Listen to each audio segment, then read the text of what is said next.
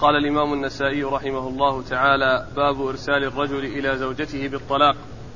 قال أخبرنا عبيد الله بن سعيد. قال حدثنا عبد الرحمن عن سفيان عن منصور عن مجاهد عن تميم مولى فاطمة عن فاطمة رضي الله عنها نحوه. بسم الله الرحمن الرحيم.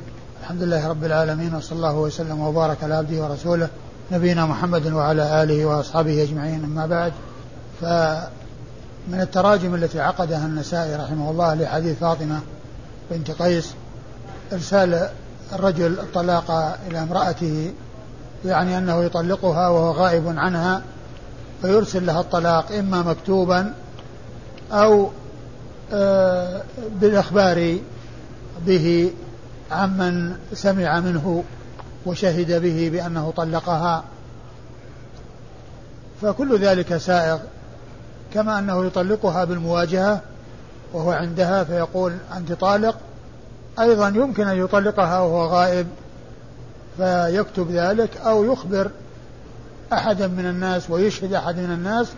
ثم يأتي هؤلاء الذين عندهم علم بالطلاق فيخبرون به. فيكون ذلك من, من, قبيل ما ترجم له المصنف هو إرسال الطلاق إلى المرأة. وقد سبق الحديث من طريق من الطرق وأورده النسائي من طريق أخرى. و قال قال نحوه؟ نعم. قال فيها نحوه. بعد أن ساق الإسناد قال نحوه. أي نحو إسناد نحو المتن المتقدم. نحو المتن المتقدم. أي أنه بمعناه وليس بألفاظه وحروفه.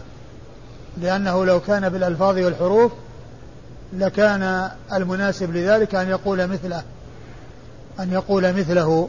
لكن لما قال نحوه عرف أن هناك اختلاف في الألفاظ والحروف لكن المعنى واحد. لكن المعنى واحد.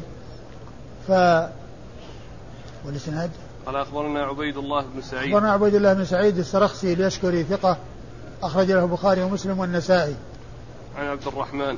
عن عبد الرحمن بن مهدي البصري ثقة أخرج له أصحاب الكتب الستة. عن سفيان. عن سفيان هو الثوري سفيان بن سعيد بن مسروق الثوري ثقة فقيه. وصف بأنه أمير المؤمنين في الحديث وحديثه أخرجه أصحاب الكتب الستة. عن منصور. عن منصور بن معتمر الكوفي وهو ثقة أخرج له أصحاب الكتب الستة. عن مجاهد. عن مجاهد بن جبر المكي وهو ثقة أخرج له أصحاب الكتب الستة. عن تميم مولى فاطمة. عن تميم مولى فاطمة بنت قيس وهو مقبول أخرج له النسائي وحده. وهو مقبول أخرج له النسائي وحده. عن فاطمة, عن فاطمة. بنت قيس رضي الله تعالى عنها صحابية أخرج حديثها أصحاب الكتب الستة. قال تأويل قوله عز وجل يا أيها النبي لم تحرم ما أحل الله لك؟ قال أخبرنا عبد الله بن عبد الصمد بن علي الموصلي قال حدثنا مخلد عن سفيان عن سالم عن سعيد بن جبير عن ابن عباس رضي الله عنهما أنه قال أتاه رجل فقال إني جعلت امرأتي علي حراما. قال كذبت ليست عليك بحرام. ثم تلا هذه الآية يا أيها النبي لم تحرم ما أحل الله لك؟ عليك أغلظ الكفارة عتق رقبة. ثم ورد النسائي هذه الترجمة وهي تأويل قول الله عز وجل يا أيها النبي لم تحرم ما أحل الله لك؟ تبتغي مرضاة أزواجك. تأويل المقصود به التفسير. المقصود بالتأويل التفسير. يعني بيان المعنى وتوضيح المعنى لهذه الآية. هذا هو المراد بالتأويل. والتأويل يأتي بمعنى التفسير وهذا هو الذي يستعمله ابن كثير في تفسيره. فيقول تأويل قول الله عز وجل كذا كذا وكذا يعني تفسير. فالتأويل بمعنى التفسير. ويأتي التأويل بمعنى ما يؤول إليه الأمر من الحقيقة. ما يؤول إليه الأمر من الحقيقة. هذا يقال له تأويل. ومن ذلك قول الله عز وجل آه، في آخر سورة في آخر آية يا أيها الذين أطيعوا الله وأطيعوا الرسول وأولي منكم قال ذلك خير وأحسن تأويلا. ومنه قوله وما يعلم تأويله إلا الله. والراسخون في العلم على قراءة الوقف على الله على لفظ الجلالة. وأن والراسخون في العلم مستأنف. والراسخون في العلم يقولون آمنا به. يعني وما يعلم تأويله إلا الله يعني حقيقة يعني آه، حقيقة آه، صفات الله عز وجل وما يعني وما يؤول إليه الأمر من الحقيقة لا يعلم ذلك إلا الله. وما يعلم تأويله إلا الله أو أن المقصود بقوله وما يعلم تأويله إلا الله على أن المقصود بالمعنى مثل الحروف المقطعة في أول السور. لا يعلم تأويلها وتفسيرها أو المراد بها إلا الله سبحانه وتعالى. ويأتي التأويل لمعنى آخر وهو آه، آه، إخراج الكلام عن اللفظ المتبادر منه إلى معنى آخر. والتأويل هنا بمعنى التفسير وهو الذي يستعمله بالجرير بكثرة في تفسيره. تأويل قول الله تعالى أي تفسيره.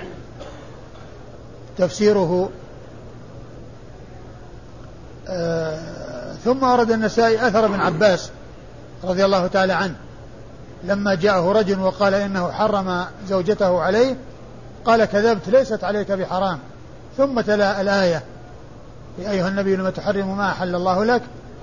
ثم قال بعد ذلك قد فرض الله لكم تحلة أيمانكم. ثم قال ابن عباس عليك أغلظ أغلظ الكفارة عتق رقبة. ومن المعلوم أن كفارة اليمين هي تخيير بين ثلاثة أشياء. تخيير بين ثلاثة أشياء. عتق رقبة وإطعام عشرة مساكين أو كسوتهم. فمن لم يجد فإنه يصوم ثلاثة أيام. فمن لم يجد العتق أو الإطعام أو الكسوة فإنه ينتقل إلى الصيام إلى صيام ثلاثة أيام. كما جاء ذلك مبينا في سورة المائدة.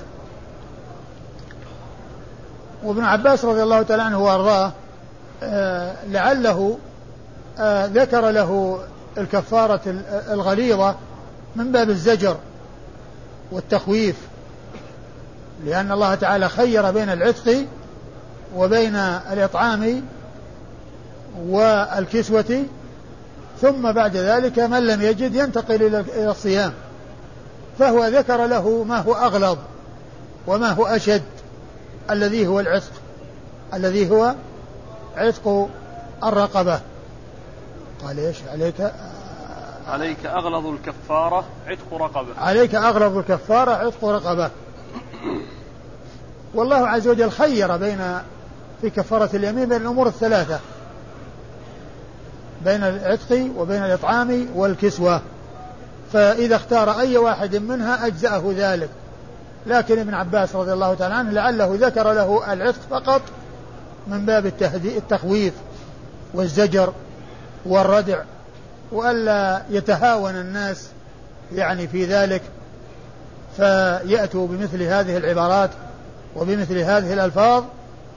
فإذا علموا أن فيه آه عقوبة شديدة وهي كونه يعتق رقبة فإنه آه، يحسب لذلك حسابا. والحديث ثابت أو الأثر ثابت عن ابن عباس في الصحيح في صحيح البخاري إلا ذكر آه، ما جاء في آخره عليك أغلظ الكفارة. وإلا كون عليك كفارة يمين جاء عن ابن عباس وثبت عن ابن عباس في صحيح البخاري. وأما عليك أغلظ الكفارة فهي ليست في الصحيح ولكنها جاءت هنا ولعله أراد بذلك التخويف إذ ذكر له ما هو أغلظ وما هو أشد في الأمور الثلاثة التي وقع التخيير فيها. الإسناد قال أخبرنا عبد الله بن عبد الصمد بن علي الموصلي. أخبرنا عبد الله بن عبد الصمد بن علي الموصلي وهو صدوق. أخرج له النسائي وحده. صدوق أخرج له النسائي وحده. عن مخلد. عن مخلد بن يزيد وهو صدوق له أوهام أيوة. أخرج له أصحاب الكتب الستة ما عدا الترمذي. وهو صدوق له أوهام أخرج له أصحاب الكتب الستة ما عدا الترمذي. عن سفيان. عن سفيان هو الثوري وقد مر ذكره. عن سالم. عن سالم بن عجلان سالم بن عجلان الأفطس وهو ثقة. أخرج له البخاري وأبو داود والنسائي وابن ماجه. وهو ثقة أخرج له البخاري وأبو داود والنسائي وابن ماجه. عن سعيد بن جبير. عن سعيد بن جبير وهو ثقة أخرج له أصحاب الكتب الستة. عن ابن عباس. عن ابن عباس عبد الله بن عباس بن عبد المطلب ابن عم النبي صلى الله عليه وسلم أحد العبادلة الأربعة من أصحابه الكرام وأحد السبعة المعروفين بكثرة الحديث عن النبي صلى الله عليه وسلم. قال تأويل هذه الآية على وجه آخر. قال أخبرنا قتيبة عن حجاج عن ابن جريج عن عطاء أنه سمع عبيد بن عمير قال سمعت عائشة زوج النبي صلى الله عليه وآله وسلم ورضي الله عنها أن النبي صلى الله عليه وآله وسلم كان يمكث عند زينب ويشرب عندها عسلا. فتواصيت وحفصة أيتنا ما دخل عليها النبي صلى الله عليه وآله وسلم فلتقل إني أجد منك ريح مغافير. فدخل على إحديهما فقالت ذلك له. فقال بل شربت عسلا عند زينب وقال لن أعود له. فنزل يا أيها النبي لم تحرم ما أحل الله لك؟ إلى قوله إن تتوبا إلى الله لعائشة وحفصة. وإذ أسر النبي إلى بعض أزواجه حديثا لقوله بل شربت عسلا. كله في حديث عطاء. ثم ورد النسائي تأويل هذه الآية على وجه آخر. يعني غير الوجه الأول. والوجه الأول ما فيه ذكر التأويل إلا أن فيه آه، كفارة اليمين. أن فيه كفارة اليمين عندما يحصل التحريم لما يحله الله عز وجل يكون فيه كفارة يمين. لكن آه، جاء أن آه، سبب نزول الآية أنه كان وطئ جاريته أم إبراهيم عند إحدى زوجاته صلى الله عليه وسلم فوجدت في نفسها فوعدها أو قال لها إنه يحرمها على نفسه وأنه لا يعود لا يعود إلى وطئها. فأنزل الله عز وجل الآية ونزل قد فرض الله لكم تحلة أيمانكم وأنه يحصل يخلص من ذلك بأن يكفر كفارة يمين. هذا مما فسرت فيه الآية وفسرت بتفسير آخر وهو الذي ذكره النسائي في هذا الحديث آه الآخر عن عائشة رضي الله تعالى عنها وهو أن أنها أن النبي عليه الصلاة والسلام كان إذا كان عند زينب بنت جحش تسقيه عسلا كان عندها فتواصت وتواطأت عائشة وحفصة أنه إذا جاء عند واحدة منهما تقول إنها تشم منه, منه ريح مغافير والمغافير هي نوع آآ آه، آآ آه، آه، يكون يخرج من الشجر أو من بعض الشجر حلو ولكن له رائحة كريهة. حلو المذاق ولكن له رائحة كريهة. فلما جاء عند واحدة منهما قالت له ذلك التي تواطأتا عليه واتفقتا عليه. فالنبي صلى الله عليه وسلم قال إنما شربت عسلا عند زينب ولن أعود إلى ذلك. لأنه كان عليه الصلاة والسلام آه، يكره آه، الرائحة الكريهة أو أن يشم منه رائحة كريهة صلى الله عليه وسلم. فأنزل الله هذه الآية. يا أيها النبي لا تحرم ما أحل الله لك تبتغين مرضات أزواجك. الآيات بعدها ثم جاء بعد ذلك آه، تحلة اليمين بالكفارة التي هي كفارة اليمين. فهذا تفسير للآية على وجه آخر وعلى هذا فالذي جاء في تفسير الآية هو تحريمه لماريا القبطية على نفسه وامتناعه من وطئها والثاني تحريمه العسل على نفسه بعد أن ذكرت عائشة أو أو حفصة آه الذي اتفقتا عليه أنها أن أن الواحدة منهما تقول إنها تشم ريح مغافير. نعم. قال أخبرنا قتيبة. أخبرنا قتيبة قتيبة هو ابن سعيد بن جميل بن طريف البغلاني ثقة أخرج له أصحاب كتب الستة. عن حجاج عن حجاج بن محمد المصيصي ثقة أخرج له أصحاب الكتب الستة. عن ابن جريج. عن ابن جريج عبد الملك بن عبد العزيز بن جريج المكي ثقة فقيه يرسل ويدلس وحديثه أخرجه أصحاب الكتب الستة. عن عطاء. عن عطاء بن أبي رباح المكي ثقة أخرج له أصحاب الكتب الستة. عن عبيد بن عمير. عن عبيد بن عمير بن قتادة الليثي المكي وهو ثقة أخرج له أصحاب الكتب. أخرج ثقة أخرج له أصحاب الكتب الستة. عن عائشة. عن عائشة أم المؤمنين رضي الله تعالى عنها وأرضاها الصديقة بنت الصديق آه وهي واحدة من سبعة أشخاص عرفوا بكثرة الحديث عن النبي صلى الله عليه وسلم ستة رجال وامرأة واحدة. الستة رجال هم أبو هريرة وابن عمر وابن عباس وأبو سعيد وجابر وأنس. وسابع هؤلاء الستة أم المؤمنين عائشة رضي الله تعالى عنها وأرضاها. قال في آخره يقول كله في حديث عطاء يعني كله يعني هذه الأشياء التي ذكرها في التفسير في السبب وفي بيان آه، المراد بالمرأتين الذين قيل إن تتوبا إلى الله فقد صغت قلوبكما وكذلك وإذا سر النبي إلى بعض أزواجه كل ذلك في حديث عطاء. قال باب الحقي بأهلك قال أخبرنا محمد بن حاتم بن نعيم قال حدثنا محمد بن مكي بن عيسى قال حدثنا عبد الله قال حدثنا يونس عن الزهري عن عبد الرحمن بن عبد الله بن كعب بن مالك أنه قال سمعت كعب بن مالك رضي الله عنه يحدث حديثه حين تخلف عن رسول الله صلى الله عليه وآله وسلم في غزوة تبوك وقال فيه إذا رسول رسول الله صلى الله عليه وآله وسلم يأتيني فقال إن رسول الله صلى الله عليه وآله وسلم حاء وأخبرني سليمان بن داود قال أخبرنا ابن وهب عن يونس قال قال قال ابن شهاب أخبرني عبد الرحمن بن عبد الله بن كعب بن مالك أن عبد الله بن كعب بن مالك قال سمعت كعب بن مالك رضي الله عنه يحدث حديثه حين تخلف عن رسول الله صلى الله عليه وآله وسلم في غزوة تبوك وساق قصته وقال إذا رسول رسول الله صلى الله عليه وآله وسلم يأتي فقال إن رسول الله صلى الله عليه وآله وسلم يأمرك أن تعتزل امرأتك. فقلت أطلقها أم ماذا؟ قال لا بل, اعتزل بل اعتزلها فلا تقربها. فقلت لامرأتي الحقي بأهلك فكوني عندهم حتى يقضي الله عز وجل في هذا الأمر. ثم ورد النسائي آه، آه، آه، باب الحقي بأهلك. نعم. باب الحقي بأهلك. يعني باب الحقي بأهلك. هل يكون طلاقا أو لا يكون طلاقا؟ إذا أريد به الطلاق يكون طلاقا.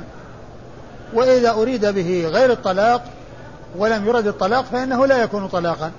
وقد سبق أن مر بنا الحديث في أنه يكون طلاقا في آه، آه، مواجهة في باب مواجهة الرجل أهله بالطلاق أو امرأته بالطلاق.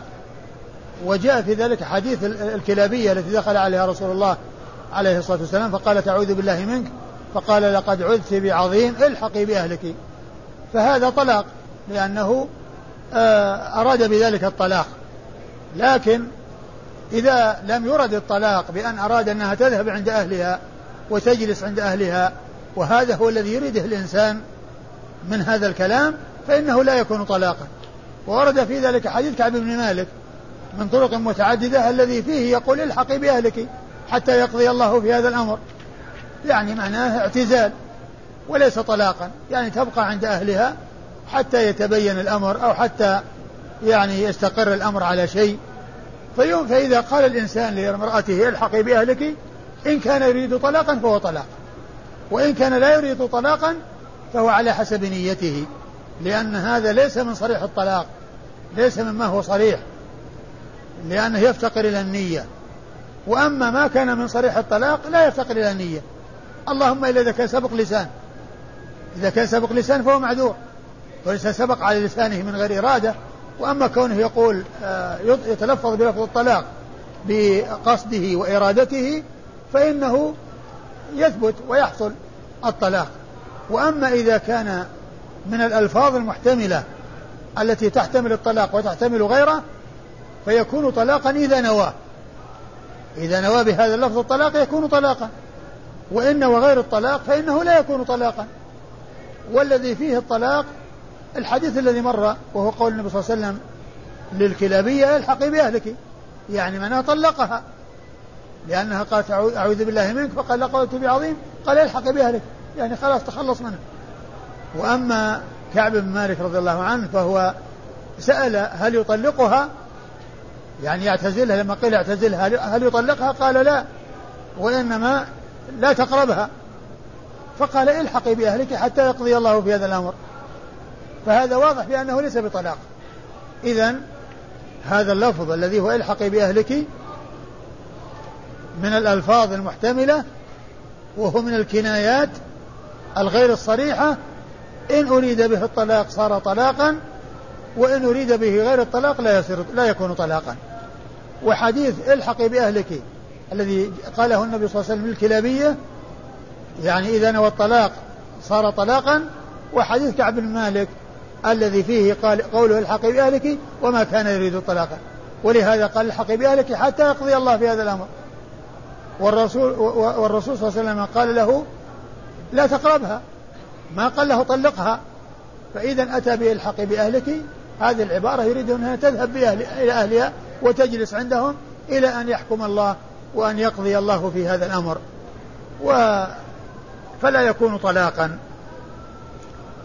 وكعب بن مالك رضي الله تعالى عنه في قصة تخلفه عن النبي صلى الله عليه وسلم في غزوة تبوك وهي قصة طويلة وحديث طويل من أطول الأحاديث ولكن النسائي فرقه في مواضع وأتى في هذا الموضع بجزء منه ولهذا قال في قصة تخلفه لأنها قصة طويلة ولكنه أشار منها إلى مقطع من مقاطعها وجزء من أجزائها وهو أنه قال إذا برسول رسول الله عليه الصلاة والسلام يأتيني ويقول اعتزل أهلك قلت أطلقهم أم ماذا؟ قال لا لا تقربها.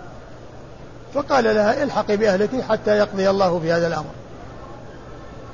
الحاصل أن الحقي بأهلك إذا أريد به الطلاق صار طلاقا وإن لم يرد به الطلاق لا يكون طلاقا. والإسناد؟ قال أخبرنا محمد بن حاتم بن نعيم. أخبرنا محمد بن حاتم بن نعيم وهو ثقة أخرج حديث النسائي وحده. عن محمد بن مكي بن عيسى. عن محمد بن مكي بن عيسى وهو مقبول أخرج له أبو داود والنسائي. وهو مقبول أخرج له أبو داود والنسائي. عن عبد الله وهو بن المبارك المروزي وهو ثقة أخرج له أصحاب الكتب الستة واللذان قبله قبله كلهم مروزيون. محمد بن بن يحيى بن نعيم ومحمد بن مكي بن عيسى وعبد الله بن مبارك كل هؤلاء مروزيون. نعم. عن يونس. عن يونس بن يزيد الأيلي وهو ثقة أخرج له أصحاب كتب الستة.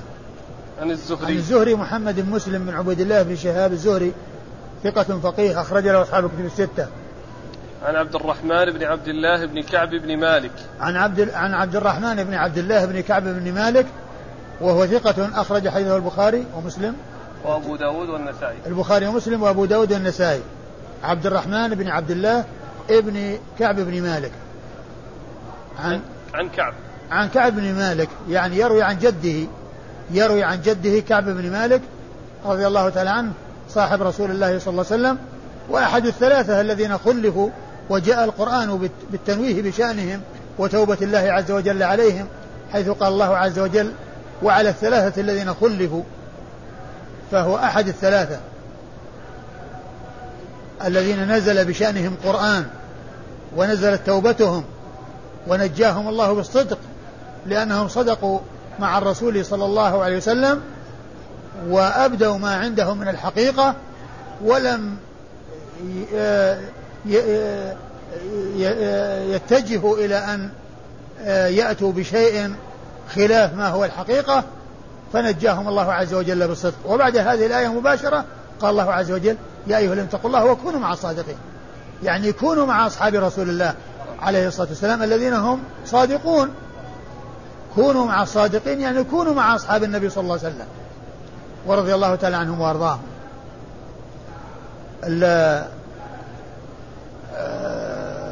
كعب بن مالك رضي الله تعالى عنه آه، أخرج حديثه أصحاب كتب الستة.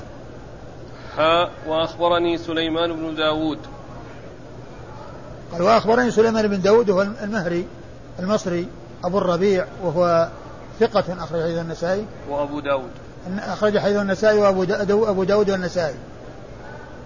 عن ابن عن ابن وهب عبد الله بن وهب المصري ثقة فقيه أخرج له أصحاب كتب الستة.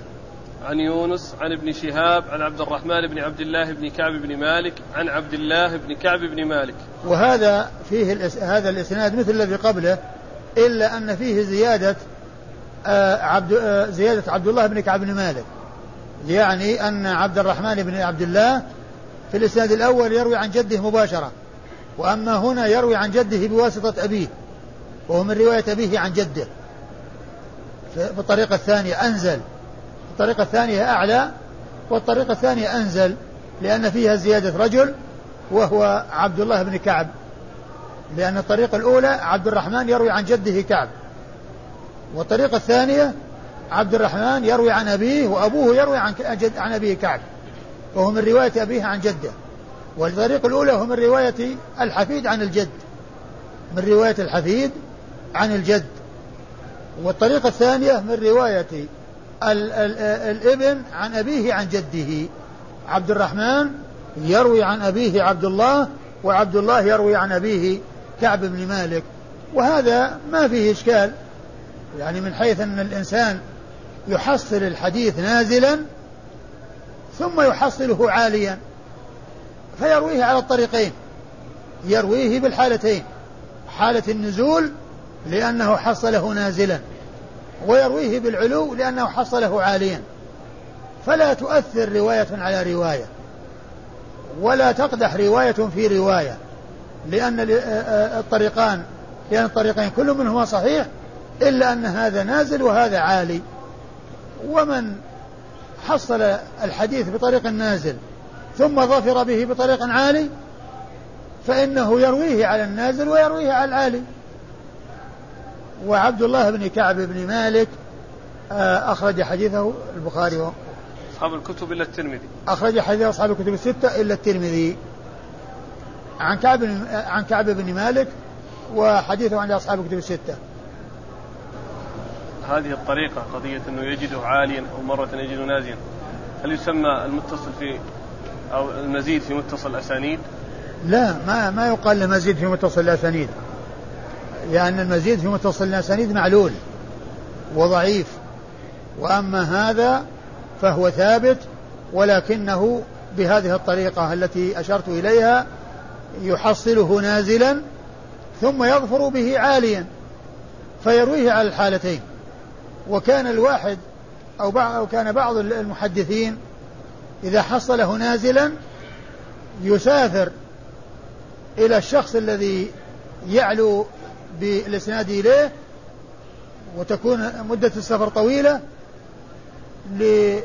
ليأخذ الحديث عنه مباشرة بدون واسطة. ولكنه مع ذلك يرويه على الحالين كما هنا وكما في مواضع كثيرة في البخاري وفي غير البخاري يذكر بالطريق العالية والنازلة. ولا تقدح العالية في النازلة ولا النازلة في العالية. يعني المزيد يكون في أحد طرقيه في انقطاع. نعم. المزيد في متصل الأسانيد يكون في أحد طرقيه انقطاع. فيه يكون فيه انقطاع لكن أحيانا يكون فيه اتصال. لأنه إذا صرح في موضع في السماع في موضع الزيادة في موضع الزيادة يعني آه يكون ذلك متصلا يكون ذلك متصلا و يكون ذلك متصلا بحصول التصريح في موضع الزيادة. قال أخبرنا محمد بن جبلة ومحمد بن يحيى بن محمد. قال حدثنا محمد بن موسى بن أعين. قال حدثنا أبي عن إسحاق بن راشد عن الزهري. قال أخبرني عبد الرحمن بن عبد الله بن كعب بن مالك.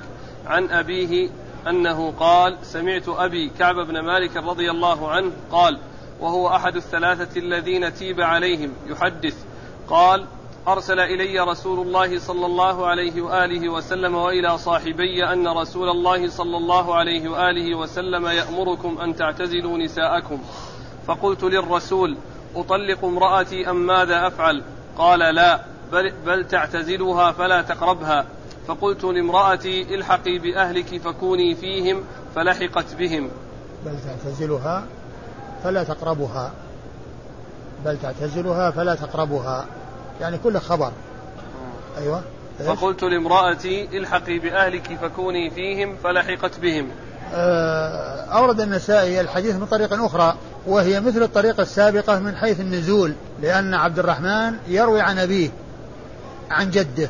مثل الطريقة مثل الطريقة الثانية في الطريقين الماضيتين في الإسناد المتقدم لأن الإسناد المتقدم جاء من طريقين وفيه تحويل والأولى عالية والثانية نازلة وهذه نازلة بالنسبة للعالية لأن عبد الرحمن بن عبد الله بن كعب يروي عن أبيه كعب عن, عن, عن أبيه عبد الله عن جده وأبوه يروي عن أبيه. وهو من رواية آه، عبد الرحمن بن عبد الله بن كعب عن أبيه عن جده. والإسناد؟ قال أخبرنا محمد بن جبلة. أخبرنا محمد بن جبلة وهو صدوق أخرج له النسائي وحده. وهو صدوق أخرج حديثه النسائي وحده. ومحمد بن يحيى بن محمد. ومحمد بن يحيى بن محمد وهو صدوق. ثقة أخرجه النسائي وحده.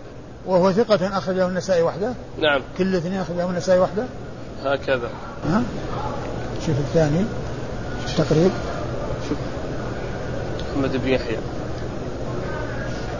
شوف اقرأ ما اقرأ. إيش مكتوب. محمد بن يحيى. محمد بن جبل صدوق أخرجه النسائي وحده. صدوق؟ إيش مكتوب؟ أخرجه النسائي وحده. شوف. نعم لا لا. يقولون إخوان البخاري والنسائي. أيوه. اللي هو الثاني وش اسمه؟ ما اسمه؟ الثاني محمد بن يحيى. محمد بن يحيى ابن, ابن محمد الحراني. إيه محمد بن يحيى بن محمد الحراني. صدوق؟ لا الثاني ثقة. الثاني ثقة الأول صدوق؟ أي نعم. الذي هو محمد بن جبلة؟ أي. محمد بن جبلة صدوق؟ أخرج حديثه النسائي وحده. أخرج له البخاري والنسائي. اللي هو محمد بن جبلة؟ نعم. الأول؟ أي. عندك الكتاب معك؟ أي نعم. تقريب؟ أي. محمد, محمد بن, بن جبلة, جبلة ابن خالد بن جبل الرافقي. خراس خراساني الأصل صدوق من الحادي عشر. أيوه. أخرج له البخاري والنسائي. يعني محمد بن جبلة أخرج له البخاري والنسائي. ومحمد بن يحيى بن محمد الحراني ثقة أخرج حديث النسائي وحده؟ نعم. ثقة أخرج حديث النسائي وحده. عن بس نشوف هذا الثاني يا شيخ. إيه الثاني صحيح. ثقة أخرج له النسائي وحده. اللي هو محمد بن يحيى بن محمد الحراني.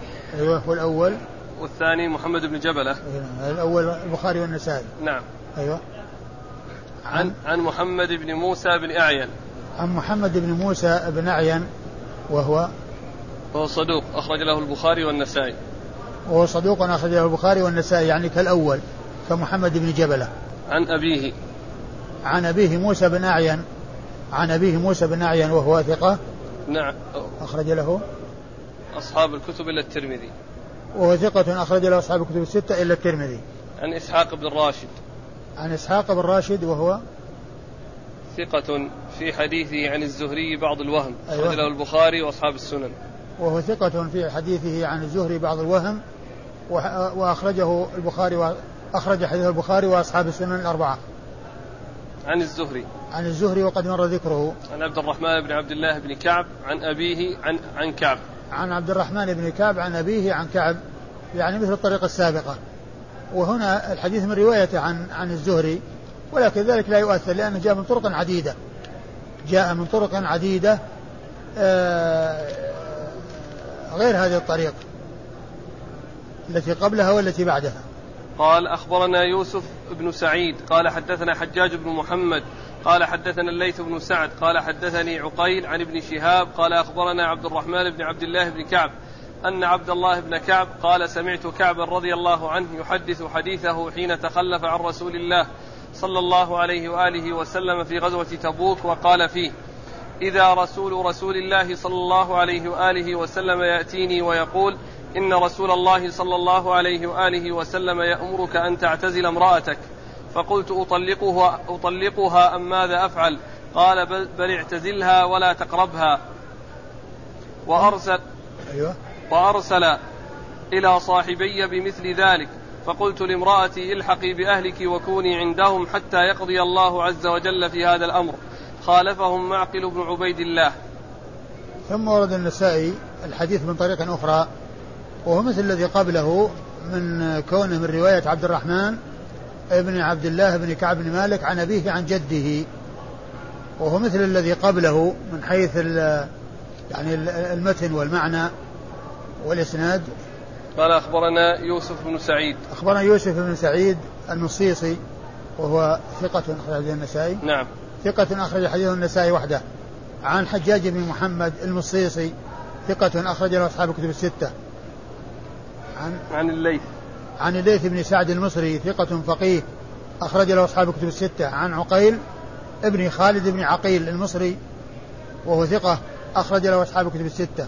عن ابن شهاب عن عبد الرحمن بن عبد الله بن كعب عن عبد الله بن كعب عن كعب. وهؤلاء الأربعة مر ذكرهم. قال في آخره خالفهم معقل بن عبيد الله. قال خالفه معقل بن عبيد الله يعني خالفهم. نعم. خالفهم يعني هؤلاء الرواة الذين رووه يعني من رواه عن عن عبد الرحمن عن جده أو رواه عن عبد الرحمن عن أبيه عن جده خالفهم معقل ابن سيناء بن عبيد الله ف وقد ذكره بالطريقة التي بعد هذه.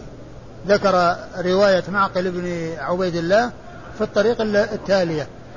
قال أخبرنا محمد بن معدان بن عيسى قال حدثنا الحسن بن أعين قال حدثنا معقل عن الزهري قال أخبرني عبد الرحمن بن عبد الله بن كعب عن عمه عبيد الله بن كعب قال سمعت أبي كعبا رضي الله عنه يحدث قال أرسل إلي رسول الله صلى الله عليه وآله وسلم وإلى صاحبي أن رسول الله صلى الله عليه وآله وسلم يأمركم أن تعتزلوا نساءكم. فقلت للرسول أطلق امرأتي أم ماذا أفعل؟ قال لا. بل تعتزلها ولا تقربها. فقلت لامرأتي الحقي بأهلك فكوني فيهم حتى يقضي الله عز وجل. فلحقت بهم خالفه معمر. آه ثم أورد النسائي قصة تخلفه وقوله وقول آه الرسول صلى الله عليه وسلم أنه يعتزل امرأته وقوله لامرأته الحقي بأهلك حتى يقضي الله في هذا الأمر. و وهو من طريق عبد الرحمن بن كعب عن عمه عبيد الله. عن جده كعب بن مالك. وعلى هذا فعبد الرحمن رواه عن جده مباشرة ورواه عن أبيه ورواه عن عمه عن جده عن أبيه عن جده ورواه عن عمه عن جده. كل هذه الطرق رواها روى الحديث بها عبد الرحمن ابن عبد الله بن كعب بن مالك. الطريق الأولى عبد عبد الرحمن عن جده عن عن جده كعب بن مالك.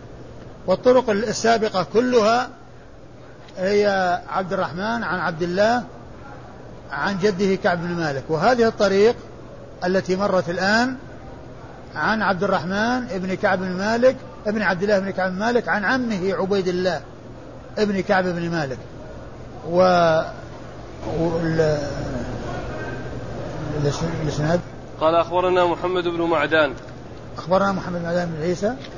محمد بن معدان بن عيسى. محمد بن معدان بن عيسى وهو ثقة أخرج له النسائي. وهو ثقة أخرج حديثه النسائي وحده. عن الحسن بن أعين. عن الحسن بن أعين الحسن بن محمد بن أعين وهو صدوق أخرج له البخاري ومسلم والنسائي. صدوق أخرج حديث البخاري ومسلم والنسائي. عن معقل. عن معقل بن عبيد الله. عن معقل بن عبيد الله وهو صدوق يخطئ. أخرج له مسلم وأبو داود والنسائي. صدوق يخطئ أخرج حديث مسلم وأبو داود والنسائي. عن الزهري عن عبد الرحمن بن عبد الله بن كعب عن عمه عبيد الله بن كعب. وقد مر ذكرهم إلا عبيد الله عبيد الله بن كعب بن مالك وهو ثقة أخرج حديثه. البخاري ومسلم وأبو داود والنسائي. أخرج حديث البخاري ومسلم وأبو داود والنسائي. عن كعب. ثم قال خالفه خالفه معمر. نعم. خالفه معمر. ثم طريق ذكر طريق معمر. قال أخبرنا محمد بن عبد الأعلى قال حدثنا محمد وهو ابن ثور عن معمر عن الزهري عن عبد الرحمن بن كعب بن مالك عن أبيه قال في حديثه إذا رسول رسول إذا رسول من من النبي صلى الله عليه وآله وسلم قد أتاني فقال اعتزل امرأتك فقلت أطلقها قال لا ولكن لا تقربها ولم يذكر فيه الحقي بأهلك. أعد الإسناد. قال أخبرنا محمد بن عبد الأعلى. قال حدثنا محمد وهو ابن ثور عن معمر عن الزهري عن عبد الرحمن بن كعب بن مالك عن أبيه قال في حديثه إذا رسول من النبي صلى الله عليه وآله وسلم قد أتاني. فقال اعتزل امرأتك. فقلت أطلقها. قال لا ولكن لا تقربها ولم يذكر فيه الحقي بأهلك. ثم أورد النسائي الحديث من طريق أخرى وهو من طريق معمر عن الزهري وليس فيه ذكر كعب بن مالك. وإنما ذكر عبد الرحمن عن أبيه ثم ذكر قصة كعب وما جرى له وما جرى له. ومن المعلوم أن المتكلم هو كعب بن مالك. المتكلم هو كعب بن مالك وعبد الله آه، آه، لم يشهد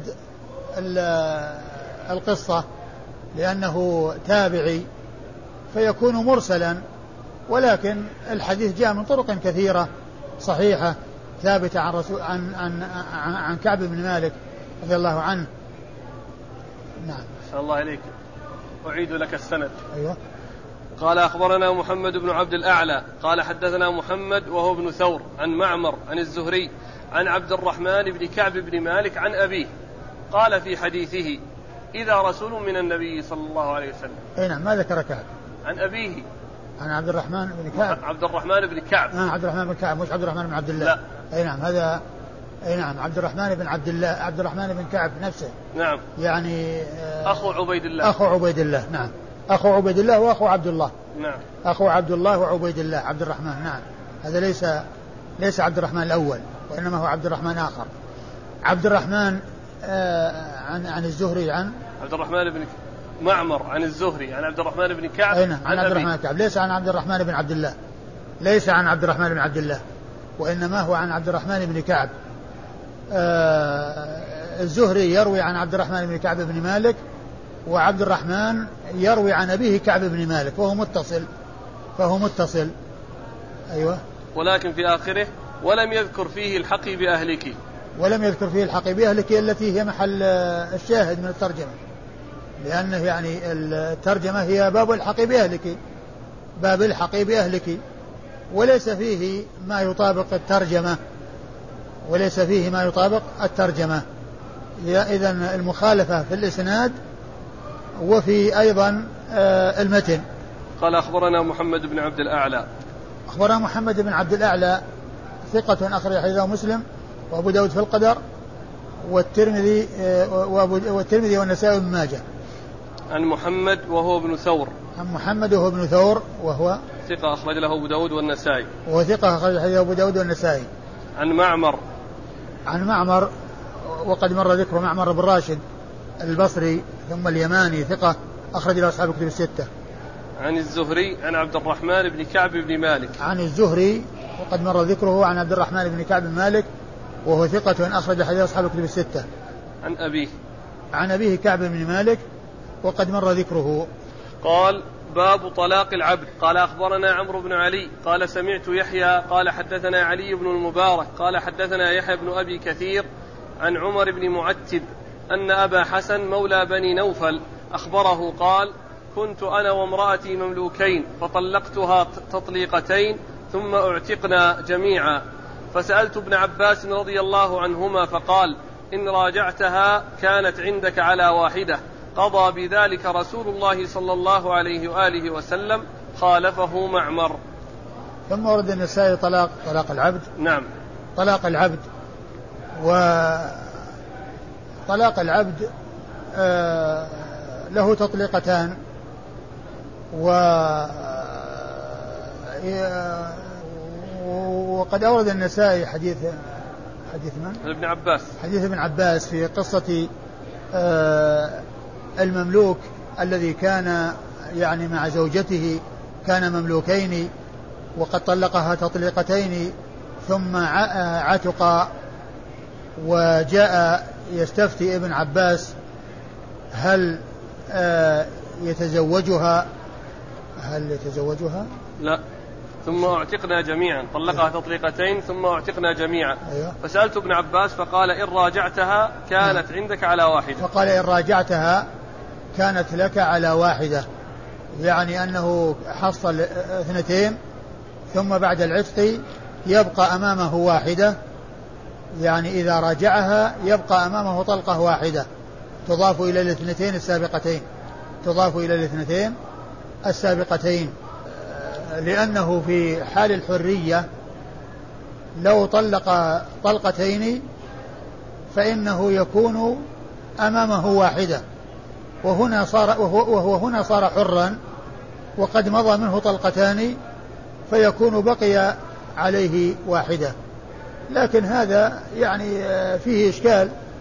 يعني من ناحية أنه إذا كان العبد له تطليقتان وقد مضتا فمعناه أنه قد استوفى يعني الطلاق. استوفى الطلاق فهل يعني له أن يتزوجها أو يراجعها؟ أو أنه لا بد أن يتزوجها شخص آخر ثم ترجع إليه لأنه طلقها وهو عبد وقد مضى له طلقتان فهل ترجع إليه يعني بعد زو بعد آه، زوج آخر أو أنه يراجعها لأنه حصل الحرية ويكون الحر له ثلاث؟ فيكون مضى ثنتين في حال عبوديته ويبقى أمامه واحدة في حال حريته تضم إلى الاثنتين اللتين حصلتا في حال عبوديته. أنا ما أدري إيش الراجح في المسألة. يعني هل يعني يكون يرجع إلى زوجته ويكون أمامه طلقة أو أنه يحتاج أو أنه استنفد طلقاته وأنه يحتاج إلى أن يرجع إليها بعد زوج. لا أدري إيش الحكم في هذه المسألة. الإسناد؟ قال أخبرنا عمرو بن علي. عمرو بن علي الفلاس. ثقة أخرج له أصحاب الكتب الستة. عن يحيى. عن يحيى القطان ثقة أخرج له أصحاب الكتب الستة. عن علي بن المبارك. عن علي, علي, علي بن المبارك وهو ثقة أخرج له أصحاب الكتب الستة. عن يحيى بن أبي كثير. عن يحيى بن أبي كثير اليمامي وهو ثقة أخرج له أصحاب الكتب الستة أيضا. عن عمر بن معتب. عن عمر بن معتب وهو ضعيف أخرج حديثه أبو داود والنسائي وابن ماجه. أخرج حديث أبو داود والنسائي وابن ماجه. عن أبي حسن مولى بني نوفل. عن أبي حسن مولى بني نوفل وهو مقبول. أخرج حديث أبو داود والنسائي وابن ماجه. ومسلم مسلم. وأبو داود والنسائي وابن ماجه. نعم. أخرج حديث مسلم وأبو داود والنسائي وابن ماجه. عن ابن عباس. عن ابن عباس وقد مر ذكره. أقول يا شيخ. نعم. نعم. العبد. وش به؟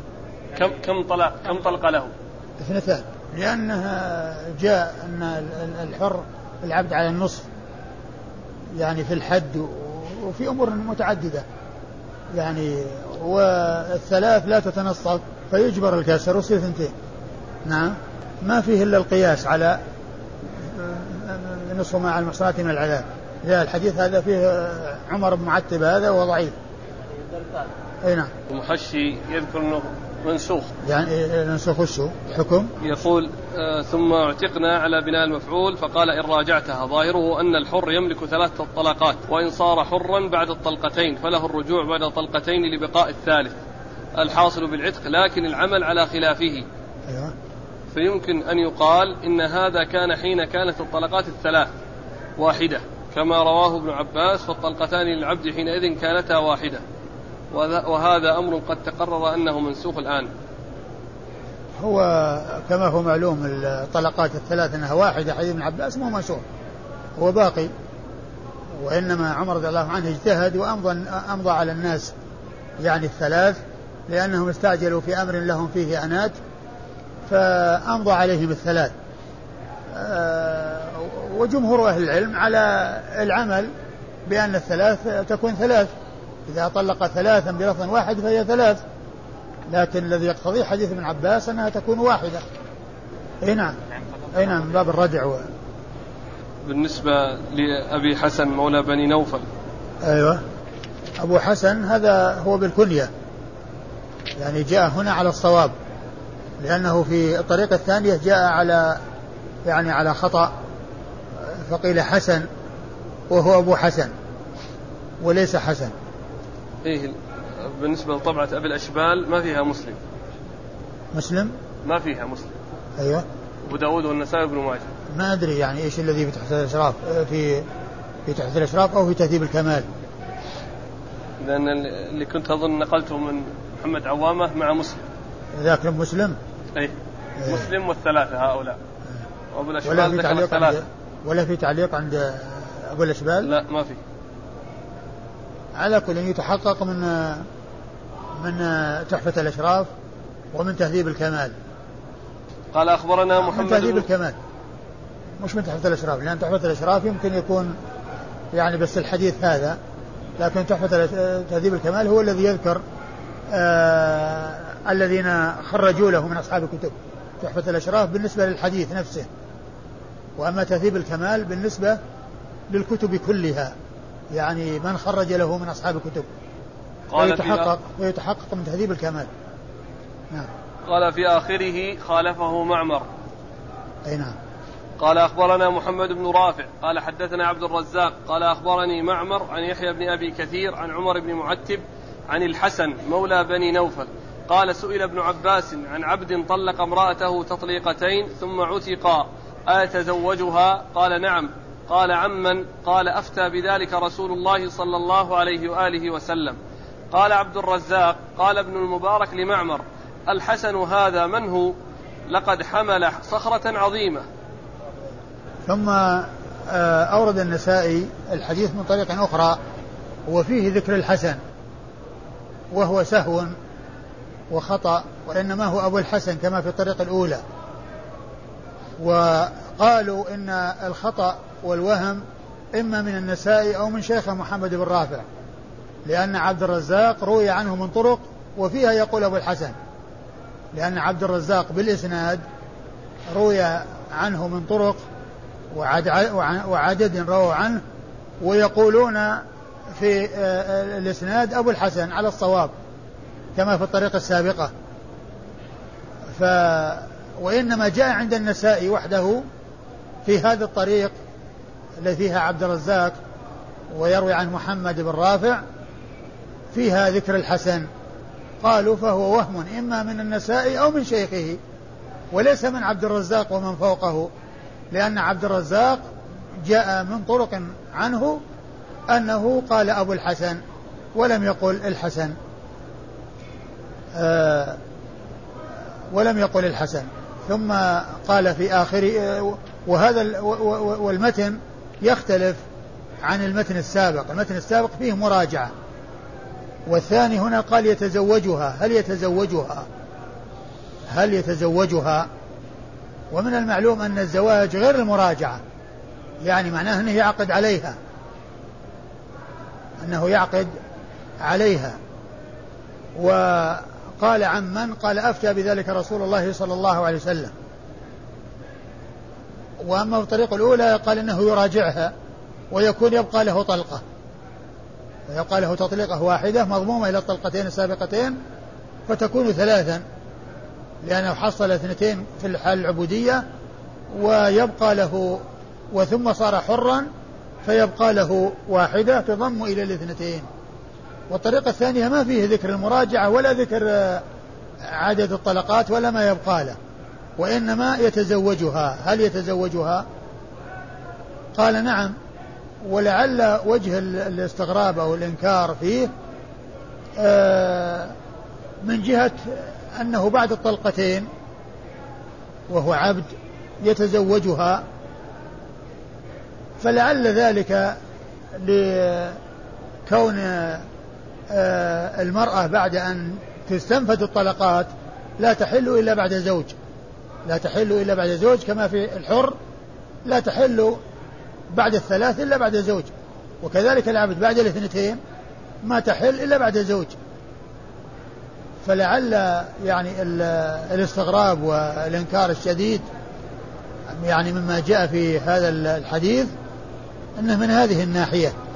ثم قال آه عبد الله بن مبارك إيش قال إيش بالآخر؟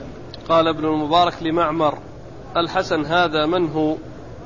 لقد حمل صخرة عظيمة حمل صخرة عظيمة يعني حيث جاء بهذا الكلام وبهذا الحديث الذي تفرد به وهو كما مر مقبول وفيه مع كونه مقبول رجل مجهول رجل ضعيف إيش بعده؟ إيش بعده؟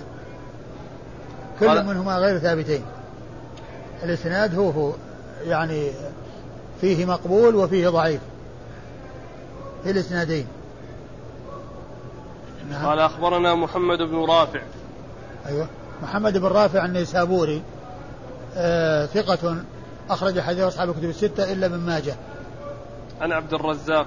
عن عبد الرزاق بن همام الصنعاني اليماني ثقة أخرج له أصحاب الكتب الستة. عن معمر عن يحيى بن أبي كثير عن عمر بن معتب عن الحسن مولى بني نوفل عن ابن آه عباس. عن الحسن هو أبو الحسن. هو أبو الحسن لأن الحسن هنا جاء جاءت خطأ ولم تأتي إلا عند النساء في هذا الموضع. وكما ذكرت قالوا أن الوهم من النساء أو من شيخه وليس من عبد الرزاق ومن فوقه.